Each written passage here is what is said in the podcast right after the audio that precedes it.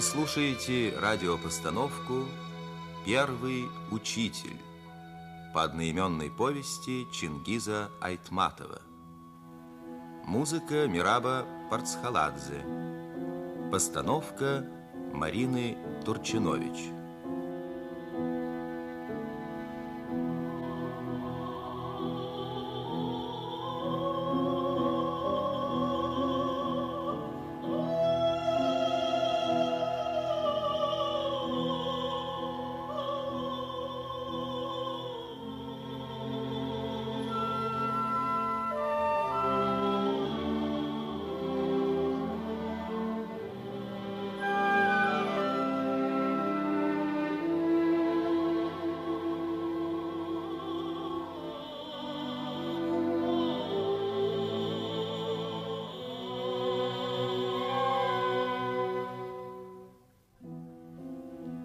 Открываю настежь окна.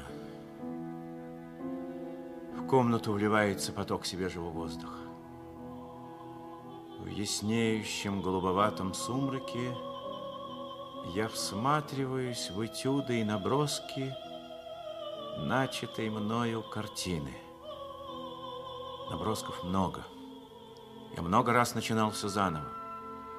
Но о картине в целом судить пока рано я не нашел еще своего главного. Я хожу в предрассветной тиши и все думаю, думаю, думаю. Я хочу поделиться с вами своими мыслями о еще не написанной картине. Это не прихоть. Я не могу поступить иначе, потому что чувствую, мне одному это не по плечу.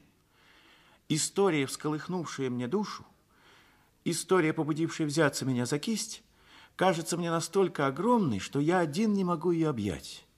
Я боюсь не донести, я боюсь расплескать полную чашу.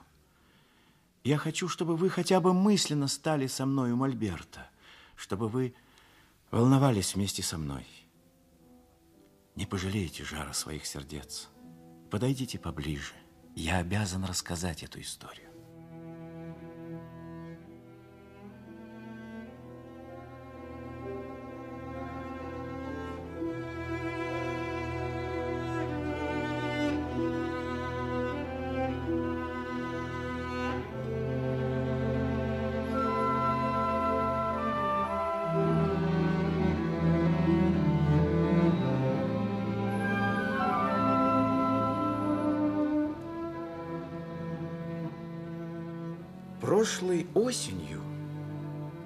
Получил из родного Аила Куркуреу телеграмму.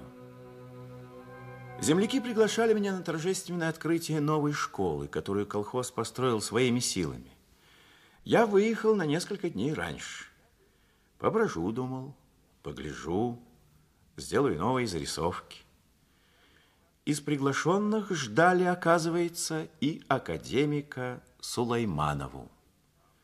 Я знал, что эта прославленная теперь женщина в детстве ушла из нашего Аила в город. Став горожанином, я познакомился с ней. Она была уже в преклонном возрасте, полная, с густой проседью в гладко зачесанных волосах. Наша знаменитая землячка заведовала кафедрой в университете, читала лекции по философии, работала в академии, часто ездила за границу. Академик Сулайманова приехала в Аил – когда торжественное собрание в школе вот-вот должно было уже начаться. Наверное, не раз на своем веку Алтынай Сулаймановна бывала на торжественных собраниях. И встречали ее, наверное, всегда и с радостью, и с почестями. Но здесь, в обыкновенной сельской школе, радушие земляков очень растрогало ее, взволновало. И она все пыталась скрыть непрошенные слезы. После торжественной части директор школы пригласил нас, гостей, учителей и активистов колхоза, к себе. И здесь не могли нарадоваться приезду Алтынай Сулеймановны. Ее посадили на самое почетное место. Как всегда в таких случаях было шумно. Гости оживленно разговаривали, провозглашали тосты. Но вот в дом вошел местный паренек и подал хозяину пачку телеграмм. Телеграммы пошли по рукам. Бывшие ученики поздравляли своих земляков с открытием школы. Эй, слушай, слушай, а телеграмму эти старик Дюйшен привез, что ли? Да, всю дорогу, говорит. Подстегивал коня, хотел поспеть к собранию, чтоб при народе прочитали. Опоздал малость наш, Аксакал, огорченный приехал. Так что ж он там стоит? А пусть слезает с коня. Зови его сюда, зови. Парень вышел позвать Дюйшена. Алтынай Сулеймановна, сидевшая рядом со мной, почему-то встрепенулась, словно внезапно вспомнив о чем-то. Скажите, о каком это Дюйшене говорят? А это колхозный почтальон Алтынай Сулеймановна. Несколько лет назад он работал мирабом и вечно пропадал на полях. А потом, когда состарился, стал возить почту. Вы знаете старика Дюйшена? Она неопределенно кивнула. Потом попыталась было встать, но в этот момент мимо окна кто-то с топотом проехал на коне. И парень вернулся назад.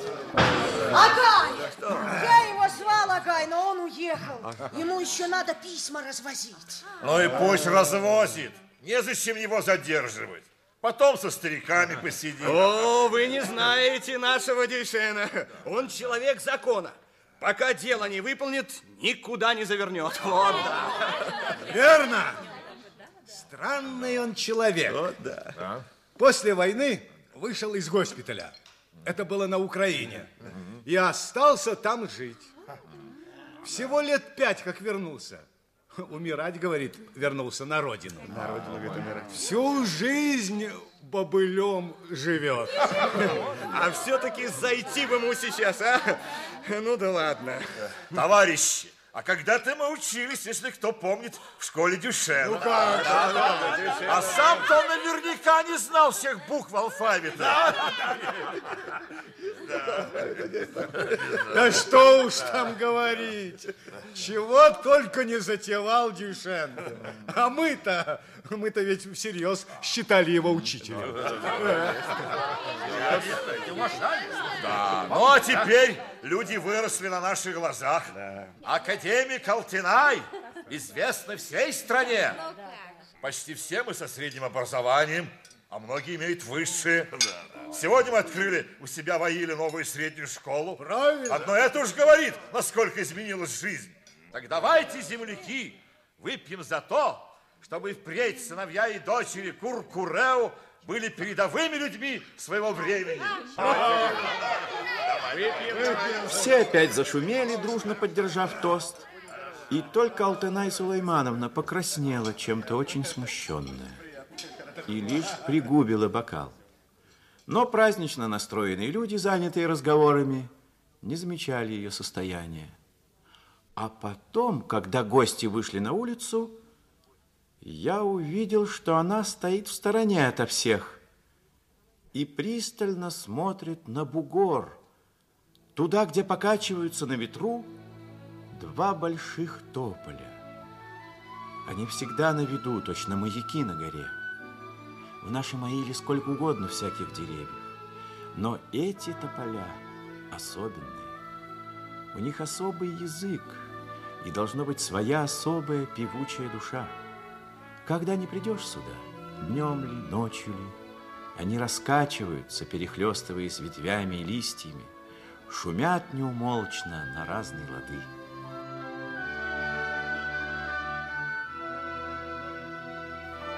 Они стоят на возвышенности, открытой всем ветрам, и отзываются на малейшее движение воздуха. Каждый листик чутко улавливает легчайшее дуновение.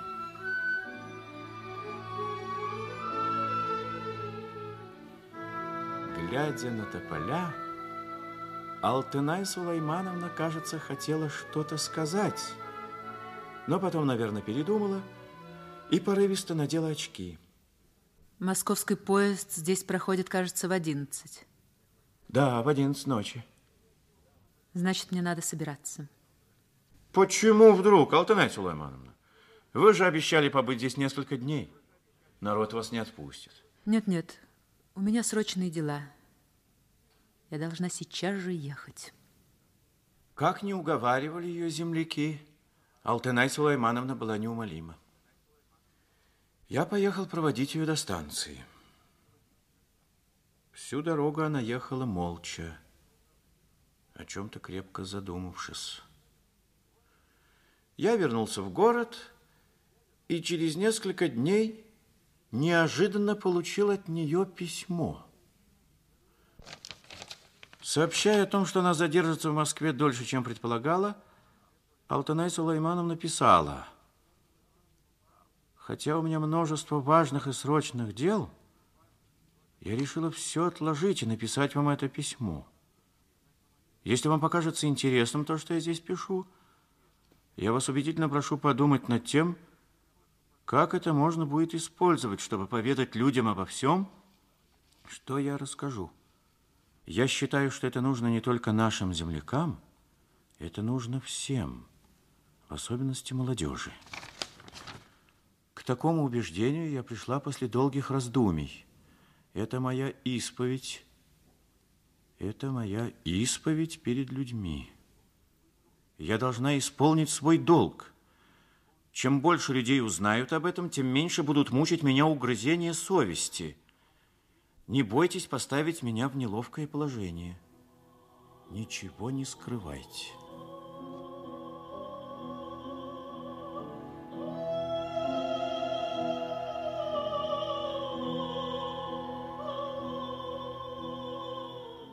Несколько дней я ходил под впечатлением ее письма. И ничего лучшего не придумал, как рассказать обо всем от имени самой Алтынай Сулеймановны.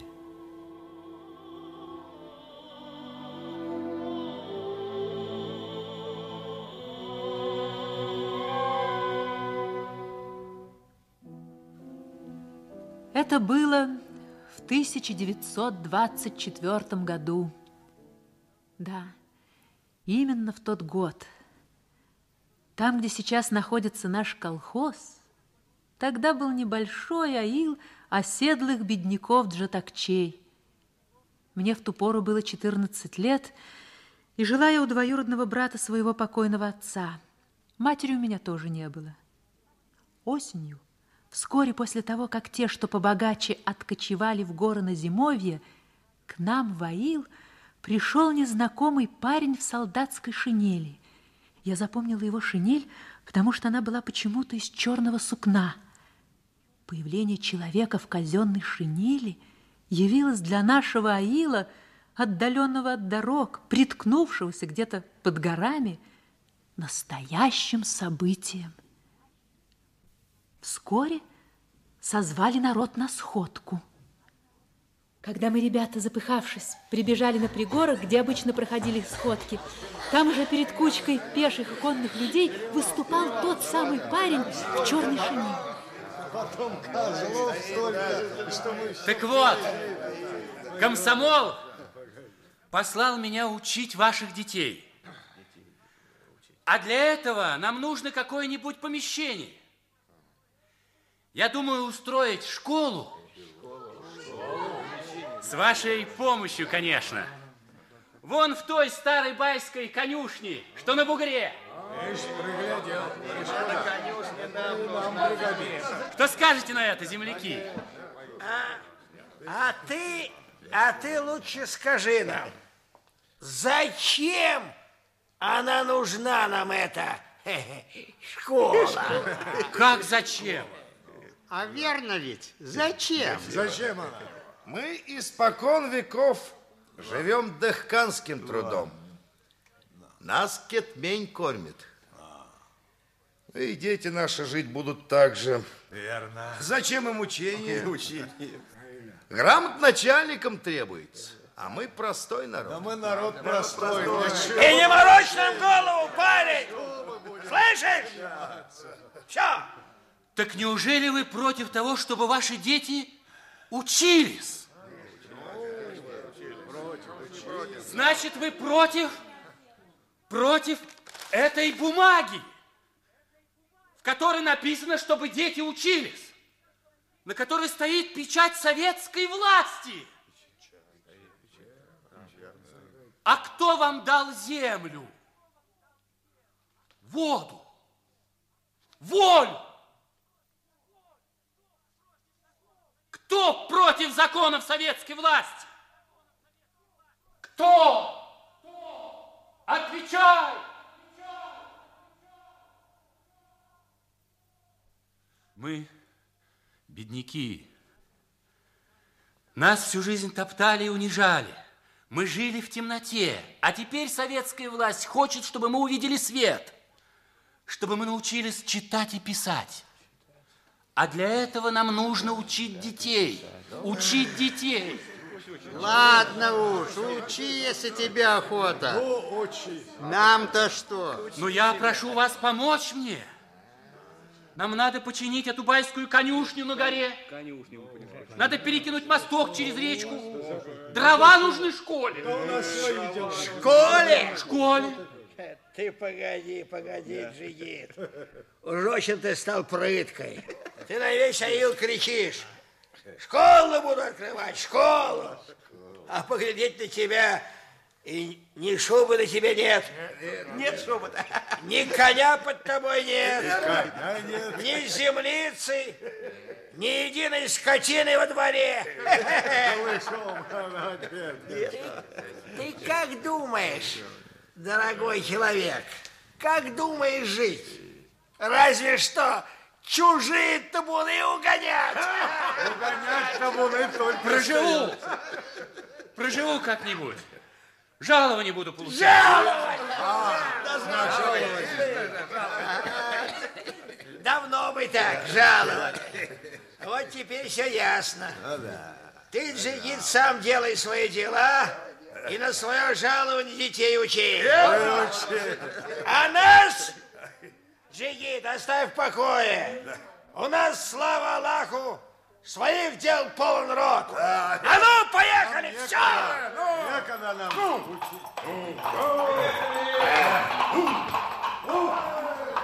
Сатымкул повернул коня и поехал домой. Вслед за ним потянулись и другие. А Дюйшен так и остался стоять, держа в руке свою бумагу. Он не знал, куда ему теперь податься. На другой день, когда мы, девчонки, пошли по воду, нам встретился у реки Дюйшен.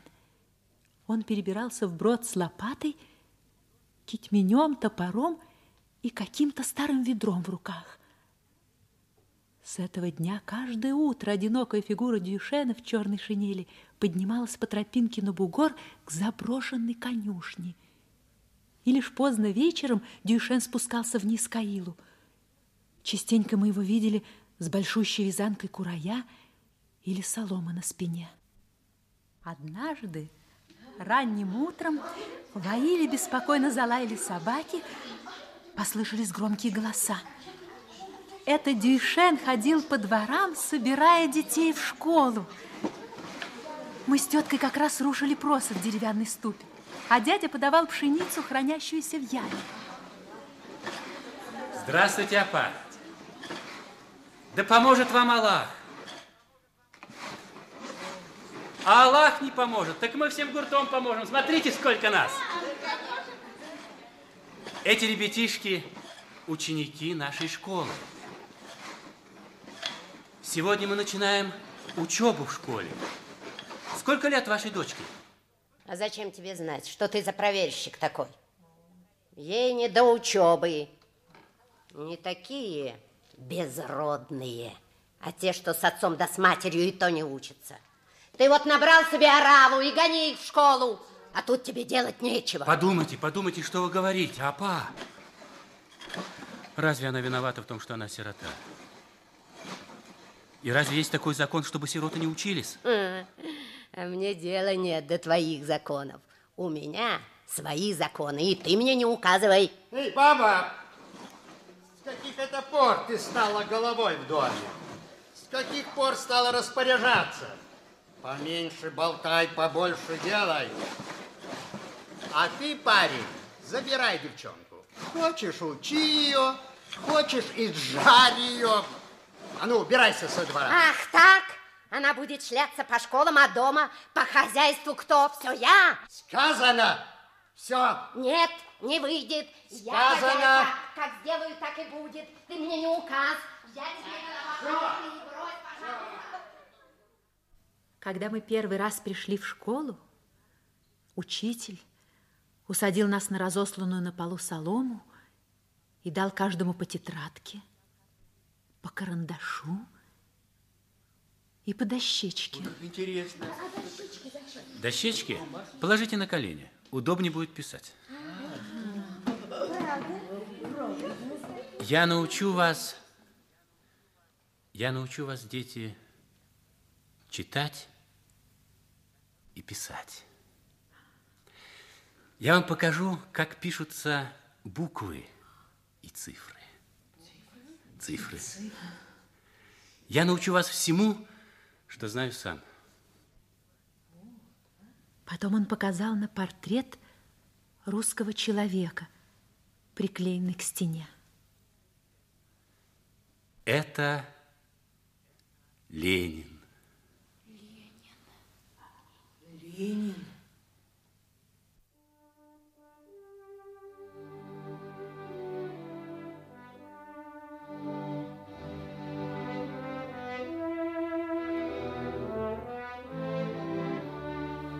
всю жизнь запомнила я этот портрет.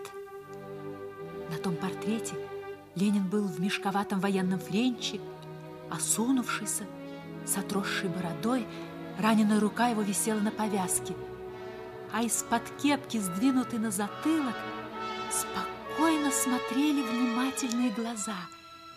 Их мягкий согревающий взгляд, казалось, говорил нам, «Если бы вы знали, дети, какое прекрасное будущее ожидает вас!» И мне казалось в ту тихую минуту, что он и в самом деле думал о моем будущем.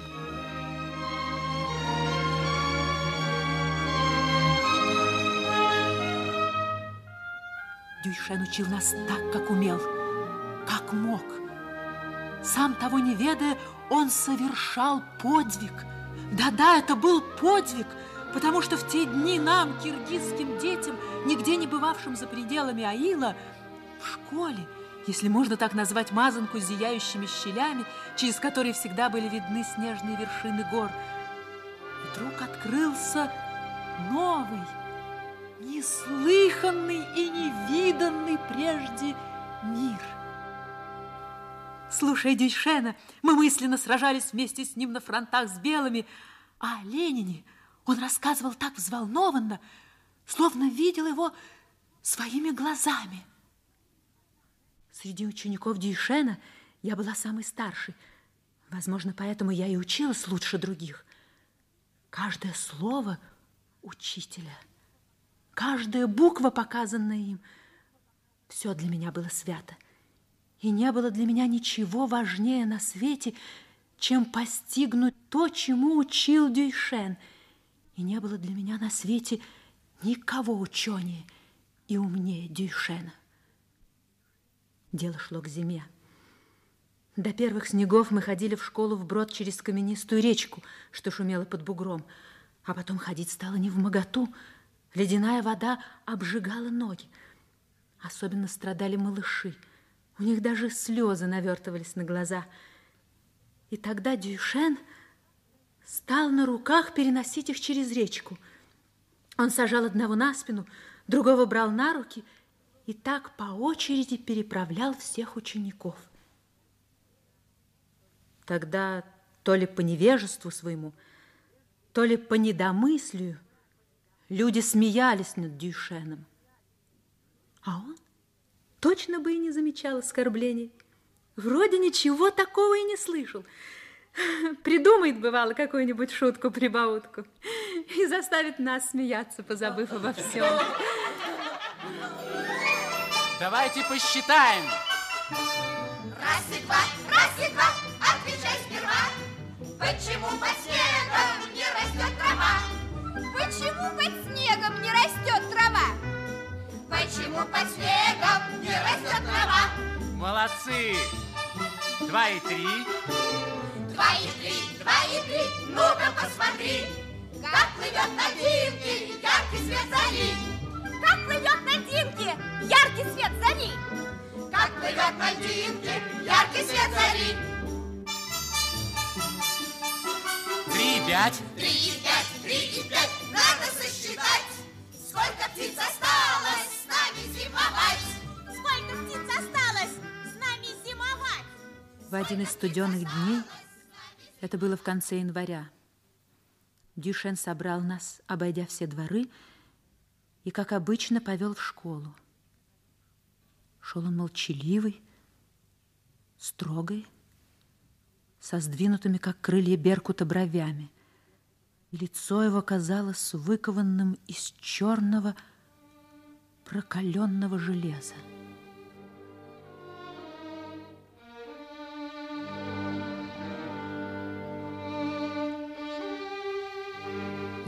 Никогда еще не видели мы таким своего учителя. Глядя на него, мы тоже притихли. Почувствовали что-то неладное. Когда мы пришли, Дюшен не стал растапливать печь. Встаньте.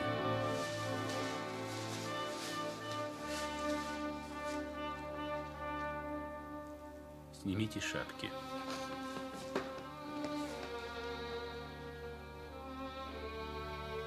Умер Ленин. Умер. По всей земле люди стоят сейчас в трауре. И вы стоите. Замрите. Смотрите вот сюда, на этот портрет. Запомните этот день, дети. В нашей школе стало так тихо, будто ее накрыла лавина. И слышно было, как ветер вырывается в щели, и слышно было, как снежинки шорохом падают в солому.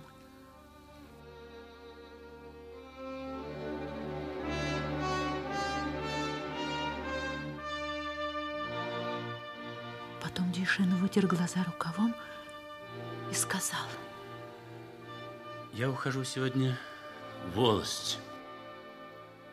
Я иду, я иду вступать в партию.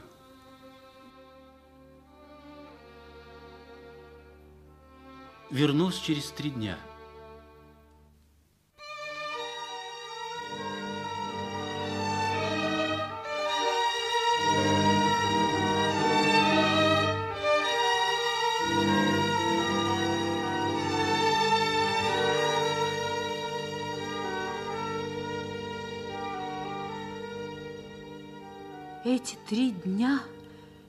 Всегда представляются самыми суровыми из всех зимних дней, которые мне пришлось пережить.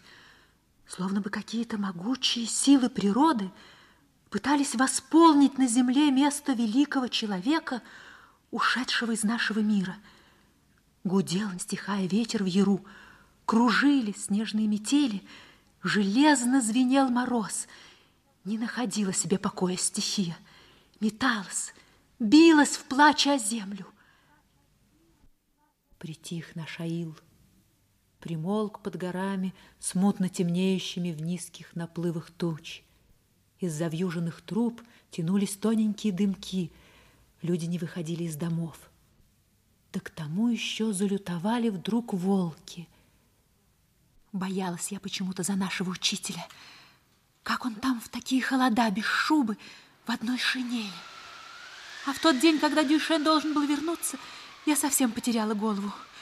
Чуяло, видно, сердце что-то недоброе. То и дело выбегала я из дома, смотрела в заснеженную безлюдную степь. Не покажется ли учитель на дороге? Но не видно было ни души. Ты дашь сегодня покой дверям. А ну, садись на свое место. Берись за пряжу. Попробуй. Выскочи еще. Вечерело уже, а я так и не знала, вернулся учитель или нет. И от этого не находила себе места. Работа не клеилась, руки не слушались меня. Пряжа то и дело обрывалась. Да что с тобой сегодня? Руки у тебя деревянные, что ли? Погибели на тебя нет, сирота поганая. Ну, Иди-ка лучше отнеси старухе Сайкал ихний мешок. Да-да, иди. Я чуть не подпрыгнула от радости. Ведь Дюшен жил как раз у старухи Сайкал. Старики Сайкал и Картанбай доводились мне дальними родственниками по матери. Бери мешок. Ты сегодня осточертела мне, как толокно в голодный год. Ступай. Если позволят старики, переночуй там. Ступай, Алтынай, ступай. Иди, с глаз моих долой. Я выскочила во двор, зажала мешок под мышкой и пустила сбежать в другой конец Аила. А голову точила только одна мысль. Вернулся ли, вернулся ли учитель? Алтынай, что с тобой? Ты что так бежала? Беда какая? Нет, так просто. Мешок вот принесла. Фу ты, негодница. Страху ты нагнала. Да хранит тебя святой Бог веди. Можно я у вас останусь сегодня? Оставайся. Оставайся, ниточка моя. Да ты садись вот сюда, к огню, погрейся. Ты что-то с самой осени к нам не заглядываешь, а? А ты, старуха, мясо положи в казан, да и угости дочку. И Дюйшен часом подоспеет.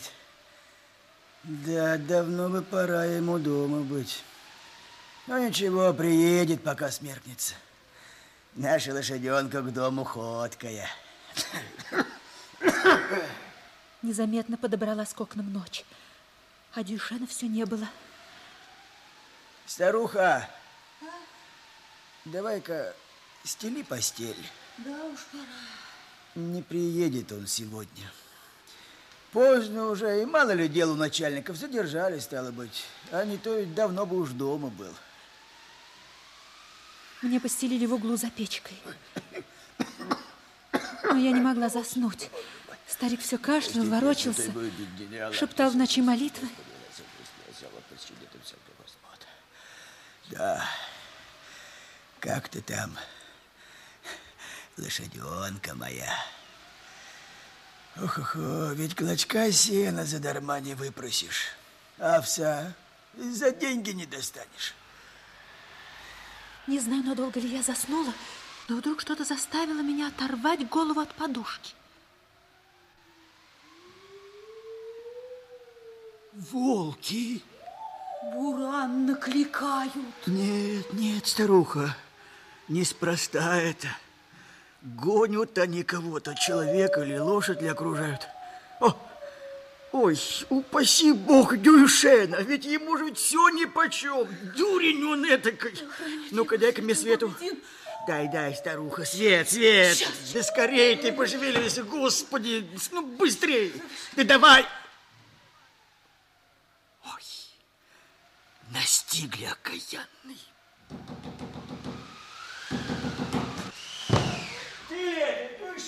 Ружье! Ружье, скорее ружье! Что ты? Тут палку какое-нибудь ружье, скорее! Да никуда ты не пойдешь, никуда мы тебя не пустим. пустите меня. Пустим. Пусти, подожди ты. Не успел, не успел. Настигли у самого дома. Лошадь еще в дороге заморилась. А потом волки погнали. Она доскакала до Ила и рухнула, как сноп. Тут они на нее и набросились. Пустите! Подожди Пустите ты, да бог с ней, с лошадью. Подожди ты, главное, что сам живой остался. А не упади, конь, они бы и тебя не упустили. Сиди. Святой меня убедил, сохранит. Ну, старуха, старуха. Ты поди-ка подогрей, что там у тебя есть. А ты, а- а ты садись к огню, садись, садись, садись, садись, успокойся. Давай к ногу я сапоги сниму. Вот так. Вот так. А ты чего это так поздно выехал? Заседание затянулось. Меня в партию принимали. А, это хорошо. Ну, ты выехал бы на другой день с утра, ведь я думаю, тебя никто бы не гнал в дорогу прикладом-то. Я обещал детям вернуться сегодня. Завтра занятия в школе. Ох ты, дурень, дурень ты! Старух, ты только послушай, что он говорит. Он, видишь ли, обещание дал детям, соплякам этим. Каратель. А если бы ты в живых не остался? Да ты соображаешь ли своей головой, что ты говоришь? Это мой долг, моя работа. Вот всегда пешком ходил, А на этот раз лошадь вас выпросил. На съедение волкам отдал. Ладно, не об этом речь. Пропади она пропадом, это кляча. Век был безлошадным, и теперь не пропаду. Ладно, а будет стоять советская власть, наживу еще. Дело, говорит старик, живем еще. А ты теперь-то ешь, ешь, сынок, пока горячая. Ешь. Смотрю я на тебя, Дюшен, и вроде бы ты не глупый. Вот и скорее умный парень. А вот не пойму никак. Чего ради ты мыкаешься с этой школой, с ребятишками, этими несмышленышами? Или ты не найдешь себе другого дела? Да наймись ты кому-нибудь в чебаны. Тепло и сытно будет. Я понимаю, Караке, что вы мне добра желаете. Но если эти несмышленыши в дальнейшем так же будут, как вы, говорить, что зачем нам нужна школа, учение, то и дела советской власти далеко не пойдут. А вы хотите, чтобы она стояла, жила. И потому школа для меня не в тягость караке. Если бы я мог лучше учить ребят, я больше ни о чем не мечтал. Вот и Ленин говорил. Да, к слову, вот ты все убиваешься, а ведь слезами не воскресишь Ленина. Эх, если бы была такая сила на земле. Или ты думаешь, другие не печалятся, не горюют? А ты загляни ко мне под ребра. Дымит там сердце горьким дымом. Вот не знаю, право, вот сойдется ли это с твоей этой политикой. Но хотя Ленин был человеком другой веры, а я пять раз на день молюсь за него. А то я иной раз думаю я, Дюшен, сколько мы с тобой его не оплакивали, все без пользы. И так я по-своему, по-стариковски рассудил. Ленин в народе самом остался и перейдет по крови от отцов к сыновьям. Спасибо вам за ваши слова, Караке. Спасибо. Правильно вы думаете, верно. Он ушел от нас, а мы жизнь по Ленину мирить будем. Кто это? Да это Алтынай. Перепугалась давеча, вот и плачет за печкой. Алтынай. Что с тобой, Алтынай? Ну почему ты плачешь? А? Да что ты, милая? Чего ты испугалась? Ну разве можно так? Ведь ты у нас большая. Алтынай, ну-ну-ну, взгляни на меня. Вот так, вот так. Я крепко обняла Дейшена и уткнулась в его плечо мокрым горячим лицом. Ах, если бы он знал, что сердце мое сдвинулось с места от великого счастья, о котором я не в силах была рассказать. И пока я не успокоилась и не уснула, Дюшен сидел возле меня и тихо гладил прохладной рукой мой горячий лоб.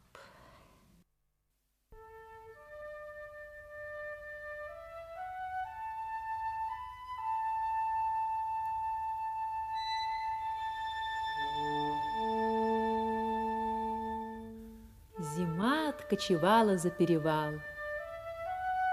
Уже гнала свои синие табуны весна. С оттаивших, набухших равнин Потекли в горы теплые потоки воздуха. Может быть, это и была первая весна моей юности. Во всяком случае, она казалась мне краше прежних весен. С бугра, где стояла наша школа, открывался глазам прекрасный мир весны. Земля словно бы раскинув руки, сбегала с горы, неслась, не в силах остановиться в мерцающие серебряные дали степи, объятой солнцем и легкой призрачной дымкой. Где-то за три девять земель голубели талые озерца. Где-то за три девять земель ржали кони. Где-то за три девять земель пролетали в небе журавли, неся на крыльях белые облака.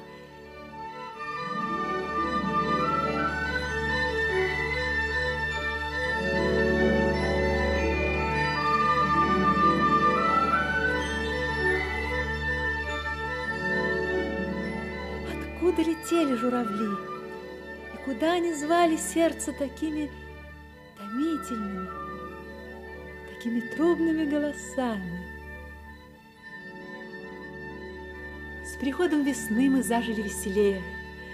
Мы придумывали разные игры, беспричинно смеялись, а после уроков от самой школы до Ила всю дорогу бежали, громко перекликаясь. Подножью гор с высоких скал весною спрыгнул вдруг ручей И по тропинкам побежал с веселой песенкой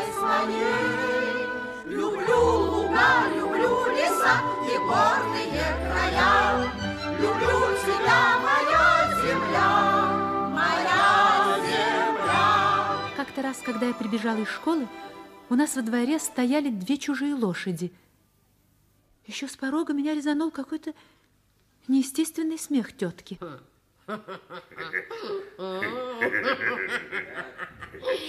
ты, племянничек, не очень-то тужи, не обедняешь. Зато потом, когда получишь голубку в руки, добрым словом меня помянешь. а? Согласен, согласен, апа. Когда я появилась в дверях, все сразу смолкли. У разосланной на кошме скатерти сидел, как пень, краснолицый грузный человек. Он покосился на меня из-под лисьей шапки, надвинутой на потный лоб, и, кашлянув, опустил глаза. А, доченька, вернулась.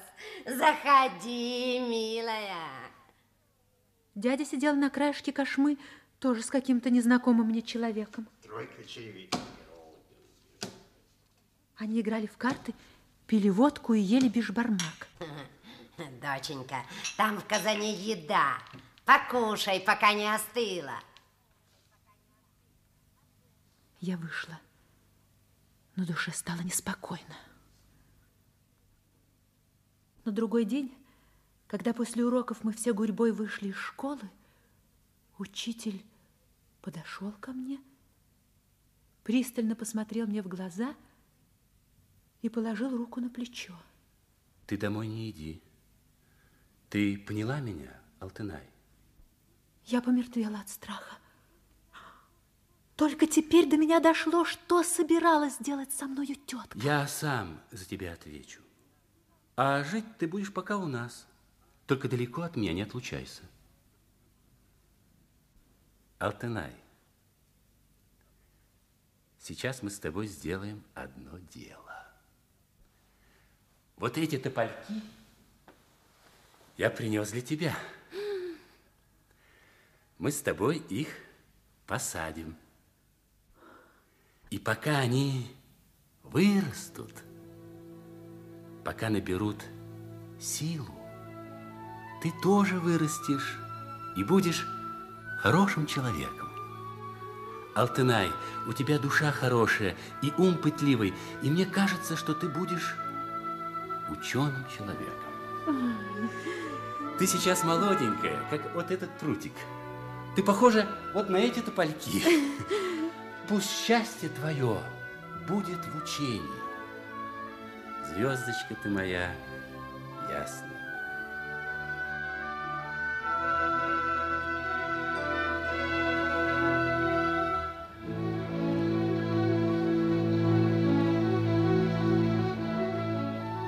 Погляди, как хорошо. Мы проведем арык вон от того. И увидишь, какие это будут красивые тополя. Они будут стоять здесь, на этом бугре, рядышком, как два брата. И всегда они будут на виду, и добрые люди будут им радоваться. Тогда и жизнь настанет иная, Алтынай. Все лучшее еще впереди.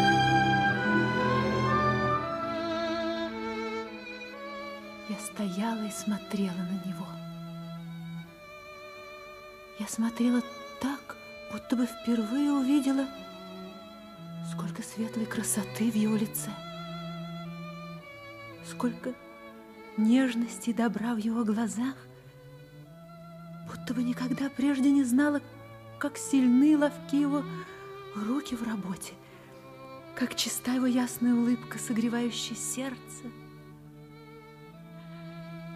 И горячей волной поднялось в моей груди новое, незнакомое чувство из неведомого еще мне мира. И я внутренне рванулась в Дюйшена, чтобы сказать ему, «Учитель, спасибо вам за то, что вы родились таким. Я хочу обнять и поцеловать вас». Но я не посмела. Постыдилась произнести эти слова. А может быть, надо было? Ты не печалься, Алтынай. Найдем выход. Послезавтра я поеду в Волость. Буду говорить там о тебе. Может быть, добьюсь, чтобы тебя послали в город учиться. Ты хочешь поехать? Как скажете, учитель, так и будет. Хотя я и не представляла себе, какой он такой город. Но для меня оказалось достаточно слов Дюйшена, чтобы уже мечтать о городской жизни. И на следующий день в школе я думала о том же. Как и у кого буду жить в городе? Если кто-нибудь приютит, буду дрова колоть, воду носить, стирать, буду делать все-все, что прикажут.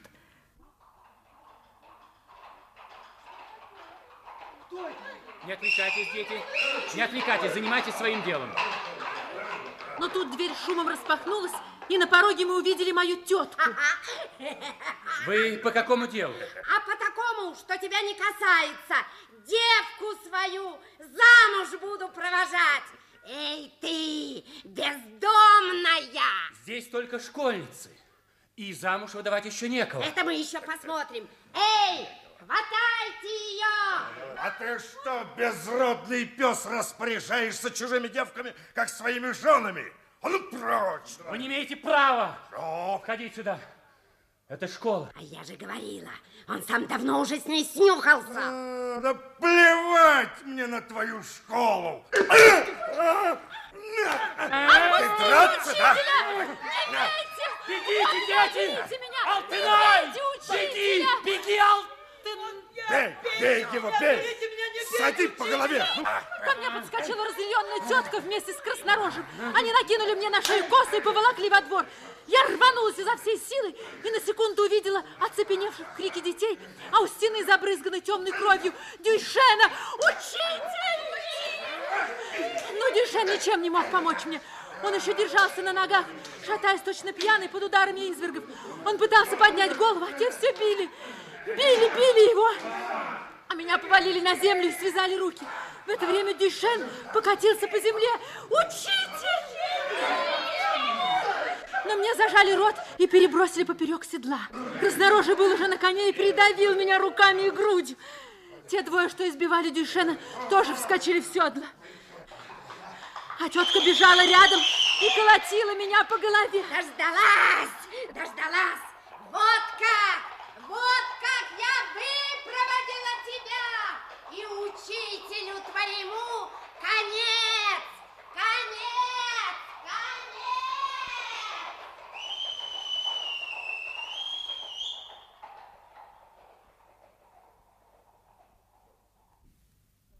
Не помню, как и куда меня привезли.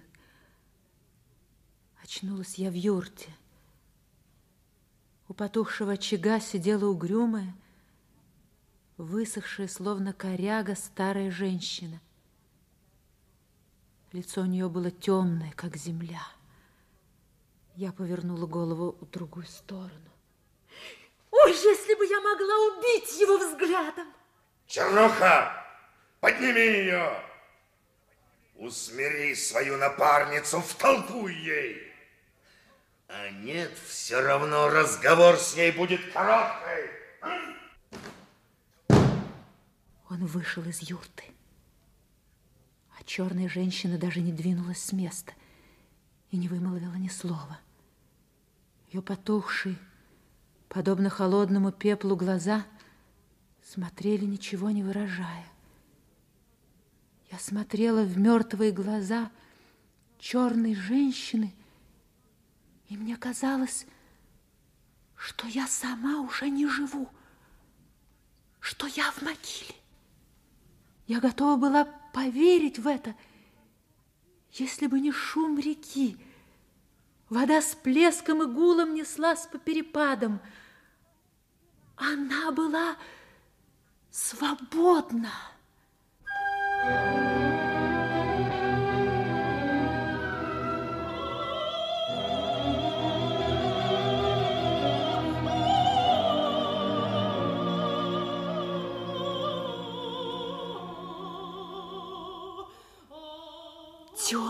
Тетка, черная твоя душа, будь же ты проклята во веки веков, захлебнись в моих слезах и крови моей. В эту ночь, 15 лет от роду, я стала женщиной. Я была моложе детей этого насильника.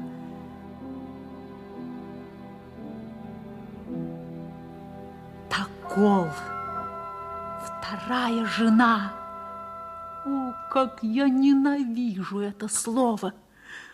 Кто, в какие гиблые времена выдумал его? Что может быть унизительнее положения подневольной второй жены, рабыни телом и душой? Встаньте,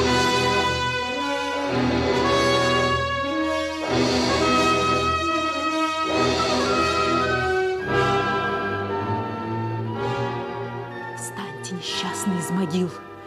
Встаньте, призраки загубленных, поруганных, лишенных человеческого достоинства женщин!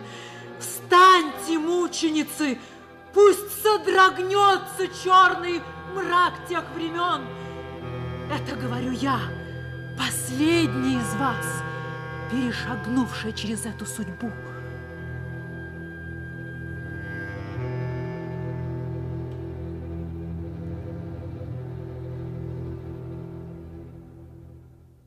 Не знала я в ту ночь, что мне суждено будет произнести эти слова. На третью ночь я решила во что бы то ни стало бежать. Пусть пропаду в дороге, пусть настигнет меня погоня, но я буду биться до последнего дыхания, так же, как мой учитель Дюйшен. Бесшумно пробралась я в темноте к выходу, ощупала двери, они были накрепко перевязаны волосяным арканом. Найдя деревянный колышек, я в отчаянии стала копать им землю под юртой. Почва оказалась каменистой, не поддавалась. Я копала ногтями и разодрала в кровь пальцы. А когда под юрту можно было просунуть руки, уже рассвело. Кто-то подошел к юрте, отвязал стягивающую ее снаружи арканы и принялся снимать кошмы. Это была молчаливая, черная женщина. Как сидела я у подкопанного места, так и осталась сидеть. Не отодвинулась даже. Черная женщина молча продолжала делать свое дело. Все кошмы были свернуты, юрта осталась раздетой, и я сидела в ней точно в клетке. Потом я увидела, как откуда-то со стороны ехали три всадника. Они направились в нашу сторону. Вначале я подумала, что они едут собирать народ в дорогу на новое стойбище, а потом присмотрелась. Это был Дюйшен, а двое других в милицейских фуражках с красными петлицами на шинелях. У Дюйшена была забинтована голова, и рука висела на повязке. Он спрыгнул с коня, вышиб ударом ноги дверь, вбежал в юрту и сдернул одеяло с краснорожего. Вставай! Гад! Теперь угодишь куда следует. Пошли! Ты думаешь, что истоптал ее, как траву, погубил ее? Врешь! Прошли твои времена, теперь ее время, а тебе на это конец! Краснорожему связали руки и взгромоздили на коня. Один из милиционеров повел коня на поводу. Следом ехал второй. Я села на коня Дюйшена. Он шел рядом. За кровь мою выпитую душегу! Это бежала за нами черная женщина. Она точно сумасшедшая подскочила к мужу и сбила камнем с головы лисью шапку. За черные дни мои! Душегу! Нет, пущу тебя живым! Она забегала то с одной стороны, то с другой, кидала в трусливо согнувшегося мужа навозом, камнями, комьями глины, всем, что попадалось ей под руку. Чтоб не росла там, где ступит нога твоя! Пусть твои кости останутся в поле, чтобы ворон выклевал твои глаза! Сгинь с моих глаз! Сгинь, чудовище! Сгинь! Сгинь! Сгинь! Сгинь! Сгинь!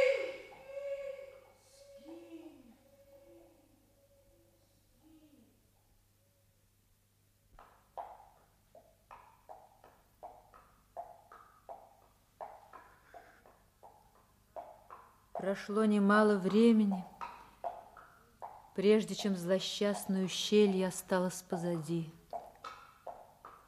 Милиционеры уехали далеко вперед. Дюйшен приостановил лошадь и первый раз посмотрел на меня.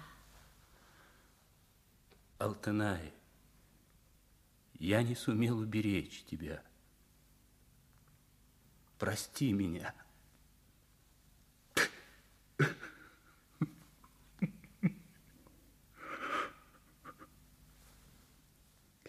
Но если, но если даже ты простишь меня, то я, я никогда не прощу себе этого.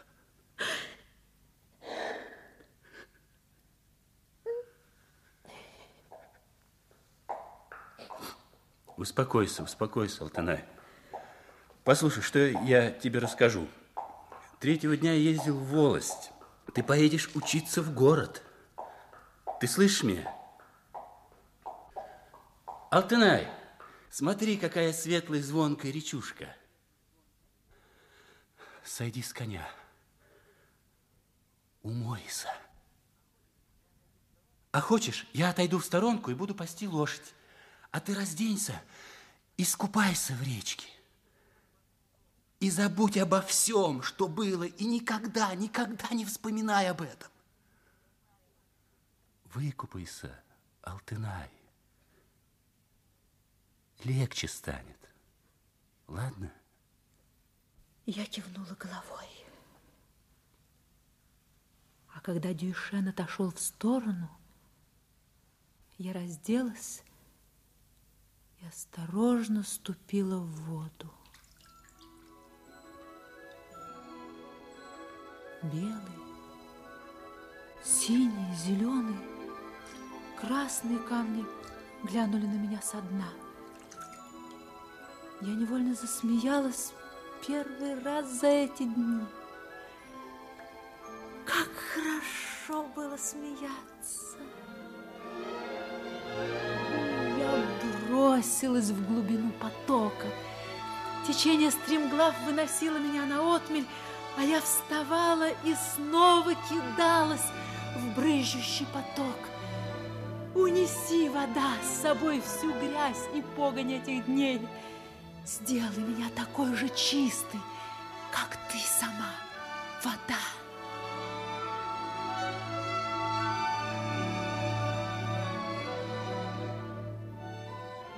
Почему следы людей не остаются навеки на дорогих им памятных местах? Если бы сейчас я нашла ту тропу, по которой мы возвращались с Дюшеном с гор, я приникла бы к земле и поцеловала следы учителя. Тропа эта для меня всем дорогам дорога. Да будут благословенны тот день, та тропа, тот путь моего возвращения к жизни, к новой вере в себя, к новым надеждам и свету.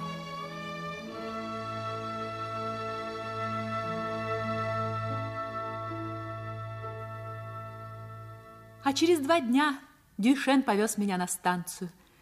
Оставаться в Аиле после всего, что случилось, я не хотела. Новую жизнь надо было начинать на новом месте.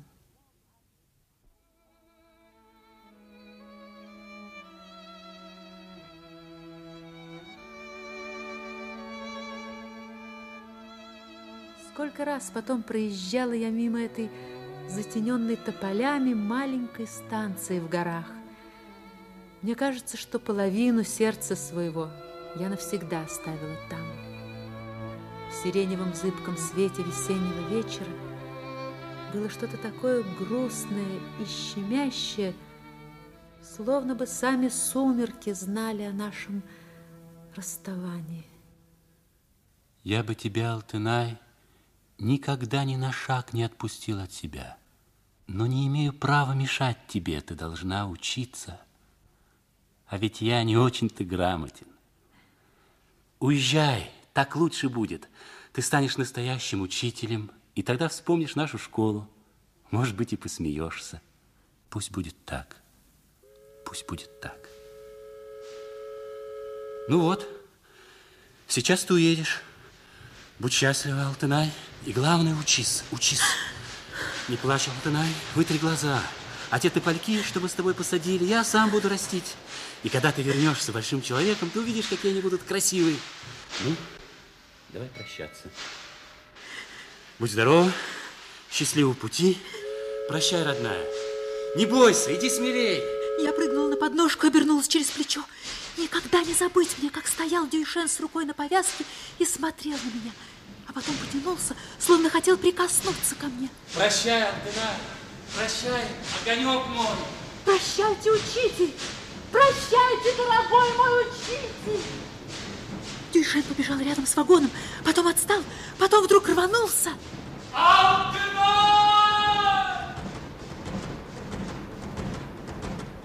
До сих пор стоит у меня в ушах этот крик, исторгнутый из самого сердца из самых глубин души.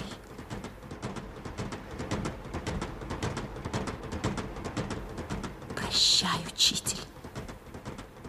Прощай, моя первая школа. Прощай, детство. Прощай, моя первая, никому не высказанная любовь.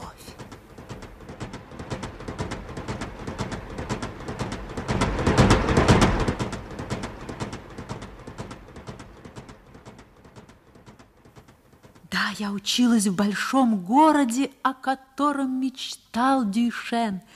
Потом кончила рабфак, и меня послали в Москву в институт. Когда я училась на рабфаке, я написала Дюшену письмо и призналась, что люблю его и жду. Он не ответил. На том оборвалась наша переписка. Я думаю, что отказал он мне и себе, потому что не хотел мешать мне учиться. Свою первую диссертацию я защитила в Москве. Для меня это было большой, серьезной победой. За все эти годы я не смогла побывать в Аиле, а тут началась война. Поздней осенью, эвакуируясь из Москвы во Фрунзе, я сошла с поезда на той самой станции, с которой провожал меня мой учитель. Мне повезло. Я сразу нашла попутную бричку, которая направлялась в совхоз через наш аил. Я всматривалась издали в новые, незнакомые улицы, в новые дома и сады, а потом глянула на бугор, где стояла наша школа. И дыхание у меня перехватило.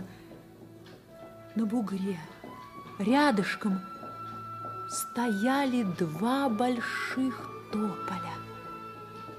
Они покачивались на ветру. И первый раз я назвала человека, которого всю жизнь называла учителем, просто по имени Дюйшен.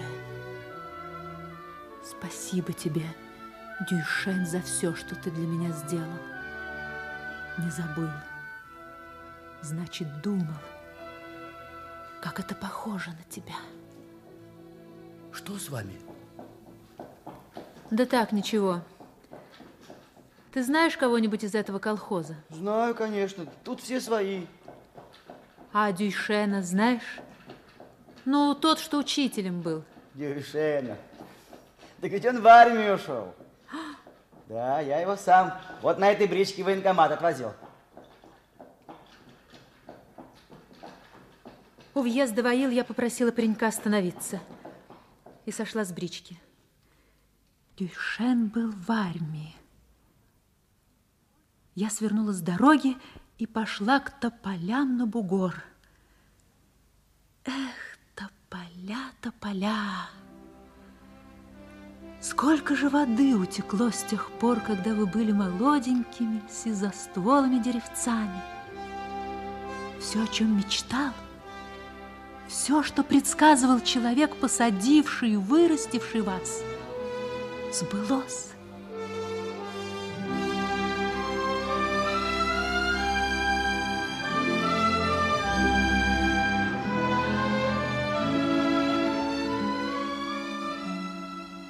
Долго стояла, прислушиваясь к шуму осенней листвы. За бугра мне была видна крыша новой школы, а нашей уже и в помине не было. Потом я спустилась к дороге, встретила попутную бричку и поехала на станцию. Кончилась война. Я не знала, что стало с Дюйшеном. Мои земляки, приезжавшие в город, говорили, что он пропал без вести. В сорок шестом году, поздней осенью, я ехала в Томский университет в научную командировку.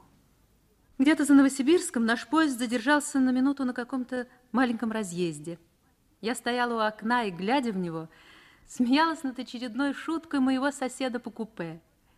Поезд двинулся, набирая ход, проплыл за окном одинокий станционный домишко, и на стрелке я отпрянула от окна и снова приникла к стеклу. Там был он, Дюйшен. Дюйшен! Он стоял у будки с путейским флажком в руке. Не знаю, что со мной произошло. Стойте! Я кинулась к выходу, сама не знаю, что делать. Но тут увидела стоп-кран и с силой сорвала его с пломбы. Сшиблись вагоны, поезд резко затормозил и также резко отдал назад. С грохотом повалились вещи с полок, покатилась посуда, заголосили дети и женщины, а я была уже на ступеньках, спрыгнула, не видя под собой земли, как в бездну. И также, ничего не видя перед собой, ничего не понимая, пустилась бежать к будке стрелочника, к Дюйшену. Одним духом промчалась я вдоль состава, а Дюйшен бежал уже навстречу. Это был он, Дюйшен. Его лицо, его глаза, только усы он прежде не носил и немного постарел. Дюйшен, учитель! Что с вами, сестрица? Что вы? Да вы, наверное, обознались. Я стрелочник Джангазин. Меня зовут Бейнел. Бейнел? Да. Я не знаю, как я успела зажать рот, чтобы не закричать от горя, от боли, от стыда. Что я наделала? Я закрыла лицо руками и опустила голову. Толпа сбежавшихся пассажиров тоже почему-то молчала. И в этой жуткой тишине всхлипнула какая-то женщина. Несчастная. Мужа или брата признала. Да не он оказался. Ошиблась. Надо же быть такому. Ой, чего не бывает. Чего только не пережили мы в войну. Идемте, сестрица, я провожу вас до вагона. Холодно. Идемте, гражданочка. Пойдемте. Мы все понимаем.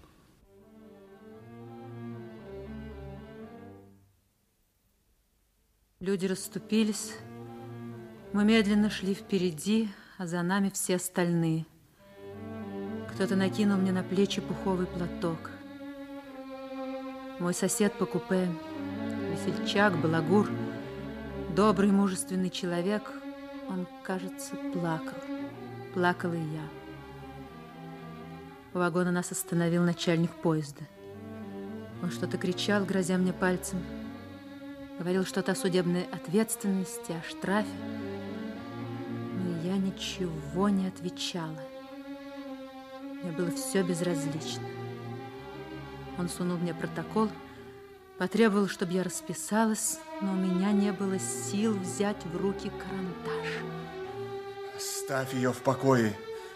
Я распишусь. Это я сорвал стоп-кран. Я буду отвечать.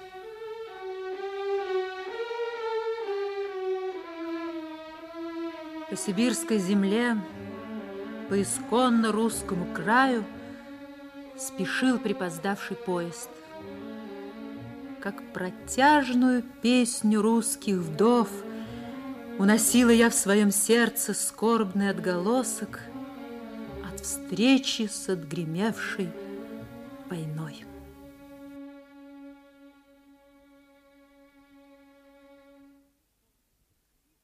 Шли годы, уходило прошлое.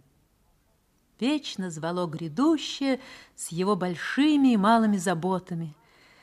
Замуж я вышла поздно, но встретила хорошего человека. У нас дети, семья, живем мы дружно.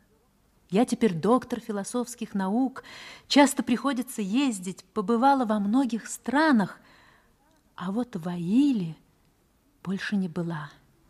Это плохо, непростительно. Я не то что позабыла о былом. Нет, я не могла этого забыть. Я как-то отдалилась от него.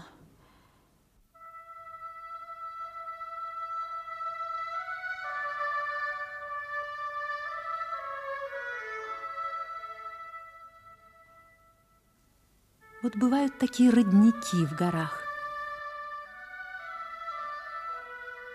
Проляжет новая дорога, тропа к ним забывается, все реже заворачивают туда путники напиться воды, и родники понемногу зарастают мятой ежевикой, а потом и не заметишь их со стороны. И редко кто вспомнит о таком роднике, да свернет к нему с большака в жаркий день, чтобы утолить жажду. Придет человек, разыщет то заглохшее место, раздвинет заросли и тихо ахнет. Давно никем не замутненная, прохладная вода необыкновенной чистоты поразит его своим спокойствием и глубиной своей. И увидит он в том роднике и себя, и солнце, и небо, и горы. И подумает тот человек, что грех не знать такие места. Надо и товарищам рассказать об этом. Подумает так и забудет до следующего раза. Вот так иной раз и в жизни бывает. Но на то она, наверное, и есть жизнь. Я вспомнила о таких родниках после того, как побывала в Аиле. Вы, конечно, недоумевали тогда, почему я так неожиданно уехала из Куркурео. Я была так расстроена, мне было так стыдно. я поняла, что не смогу встретиться с Дюйшеном, не смогу посмотреть ему прямо в глаза. Я чувствовала себя виноватой, потому что не мне надо было оказывать всяческие почести. Не мне надо было сидеть на почетном месте при открытии новой школы. Такое право имел прежде всего наш первый учитель, первый коммунист нашего Аила, старый Дюйшен. А получилось наоборот. Мы сидели за праздничным столом, а этот золотой человек спешил развести почту, спешил доставить к открытию школы поздравительные телеграммы ее бывших выпускников – ведь это не единственный случай. Я не раз это наблюдала. И потому я задаюсь таким вопросом. Когда мы утратили способность по-настоящему уважать простого человека, как уважал его Ленин? И слава Богу, что мы говорим теперь о подобных вещах без ханжества и лицемерия. Очень хорошо, что мы в этом еще ближе подошли к Ленину. Я обязана была поведать молодежи, о своем учителе Дюйшене. Я еще приеду к своему учителю и буду держать перед ним ответ. Попрошу прощения.